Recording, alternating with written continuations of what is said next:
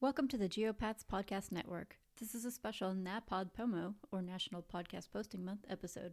This month, previous guests on the various Geopats podcasts are checking back in with a twist. My name is Summer Rylander, and I was on episode 4 of Geopats Books, chatting with Stephanie about The Global Soul by Pico Iyer. Now, if you listen to that episode, you'll note that it was a long one. In fact, it was an hour and 35 minutes.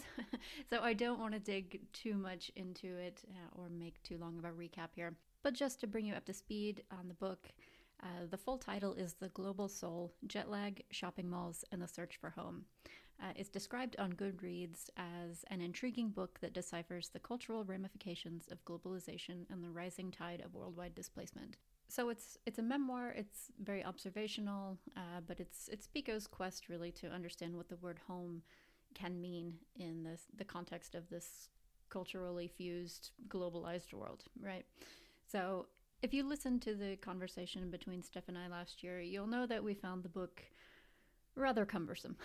uh, I read it at the recommendation of Stephanie because we are both people who travel and live abroad, and the book really resonated with her when she read it some years ago. So it was actually quite a relief to me when, as we were discussing the book in preparation for recording, that she found it equally as taxing.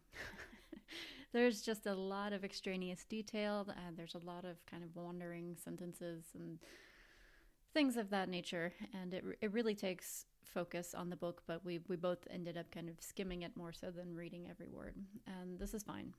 Listening back to our conversation, uh, I realized that we spent a lot of time discussing how difficult of a read it was, but there were a few things that I took note of to discuss today.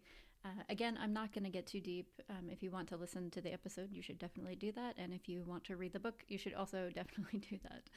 So, first things first, I just, I don't know what we were both thinking. Neither one of us caught this during the conversation nor in the editing process, but the book was published in March of 2001. And there was a point where we were discussing the chapter on airports and how Pico had noted that people are afraid in airports. And it came up that perhaps that fear was due to the events of September 11th. However, at the time of the writing of the book, of course, that had not yet happened. So I do feel a bit foolish for that but uh, aside from aside from that, we did hit on a few interesting points. Um, most notably, I think the sense of place. It struck me this time that we complained about Pico being too detailed, uh, yet we both agree that we like books that transport us to different places. And this is a bit of a different situation because, again, this is a, a memoir sort of observational piece. Whereas when you read a novel, then yes, you kind of get lost in that world. But it, it was a bit of a juxtaposition, I thought, and uh, just interesting to think about that how details sometimes matter to us as individuals experiencing something, but the very minute issues are not necessarily going to appeal to a wider audience. So. And we also talked about the concept of being an other. It comes up pretty regularly throughout Global Soul this idea of either fitting in or not fitting in. And what I appreciate about that is that it's not always the best to fit in. Like there's almost a comfort in not fitting in.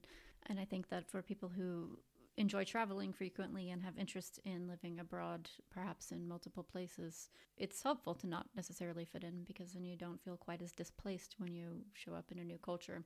Speaking of which, of course, this year, 2020, has been quite strange and different with the pandemic and not being able to travel as much as many of us normally would have. And that has been discouraging. It certainly has. As someone who considers themselves a global soul, uh, although I have not lived in nearly as many places as Steph has, but that's okay, I have struggled with not traveling much this year and not having travel plans on the horizon.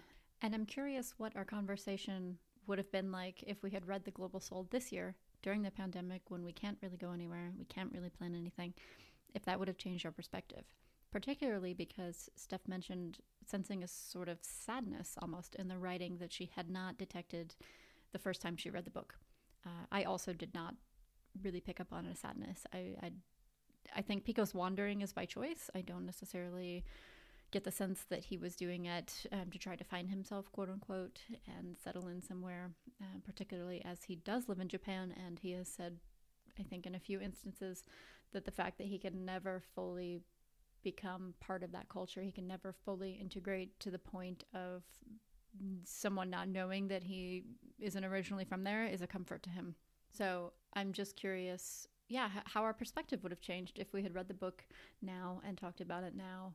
And I suppose this would be a time where one could say, well, hey, why don't you reread the book and see how you feel about it? But I'm not interested in doing that at this time. So we'll put that idea on the shelf next to the book. so, as, as far as anything I, I would have said differently or maybe changed, I, I think I still agree with the things that I said. I really believe in the importance of place. And while we can't, or perhaps shouldn't, derive all of our happiness and satisfaction from one or two particular locations, and yes, of course, happiness comes from within, blah, blah, blah, I do think place is important. I think that where you live, where you choose to spend the majority of your time, plays an important role in your life. And that includes the happiness, I think, that comes from being out of place, from being in an unfamiliar scenario.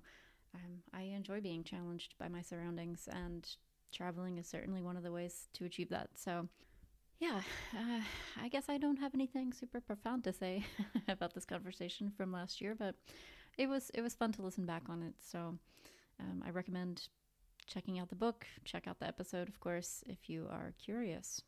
Oh, and I think I'm supposed to do an update if there was anything new and relevant to the episode. I have since traveled to Japan. Yay! That was actually the highlight of my year last year. My husband and I went to Japan for two weeks over Christmas and New Year's, and we went to Tokyo Kyoto and Osaka, and it was just absolutely phenomenal. Japan just blew my mind in every way that I thought that it might and could never have expected. So I cannot wait to go back. Can this pandemic please be over so that I can go back to Japan? It was incredible. And um, yeah, I can understand why Pico decided to settle there. Um, other than that, I believe in the episode I had said something about how reading his book inspired me to take better notes during my traveling. Um, again, he's so detailed, almost to a fault, but he must have taken incredible notes throughout his travels over the years, and that's something that I do aspire to. Have I done that? No, I have not. again, I do carry a notebook all the time, especially when I'm traveling. I always have a notebook on me, but yeah, I'm I'm a little bit um, fast and loose with the notes. I might jot something down real quick, but I have not been taking the meticulous notes that I hoped that I would. So that's still something I want to work on. I blame Instagram stories, in jest, of course, but also kind of seriously, because when I'm sharing little snippets of my day here and there throughout the day, uh, it feels almost repetitive to write things down again for myself. So it's a shame. it really is kind of a shame. Social media has made it so easy for us to connect and share things right away, almost instantly, that spending more time and effort on something almost feels like a drag. So I don't know. That's my own thing I have to work on, but that's fine. Finally, I just want to mention a couple of books that I have read since The Global Soul that do not necessarily relate in any way, shape, or form, but that I very much have enjoyed. Uh, these are books that, as I was reading them and then had to go do other things, I would continue thinking about the characters, the story. They've just really stuck with me, so I thought I would share them here. Due to the limited time, I'm not going to go into explaining what these books are about. I just really encourage you to look them up and see if they might be a good fit for you. I will put all the titles and author names in the show notes. Please refer to that, and I apologize in advance for my terrible pronunciation.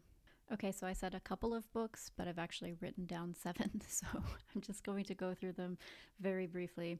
Okay, I really enjoyed Sweet Bean Paste by Durian Sukegawa, Pachinko by Min Jin Lee, A Tale for the Time Being by Ruth Ozeki, The Great Passage by Shion Miura, Rainbirds by Clarissa Goenawan, and The Perfect World of Miwako Sumida, also by Clarissa Goenawan.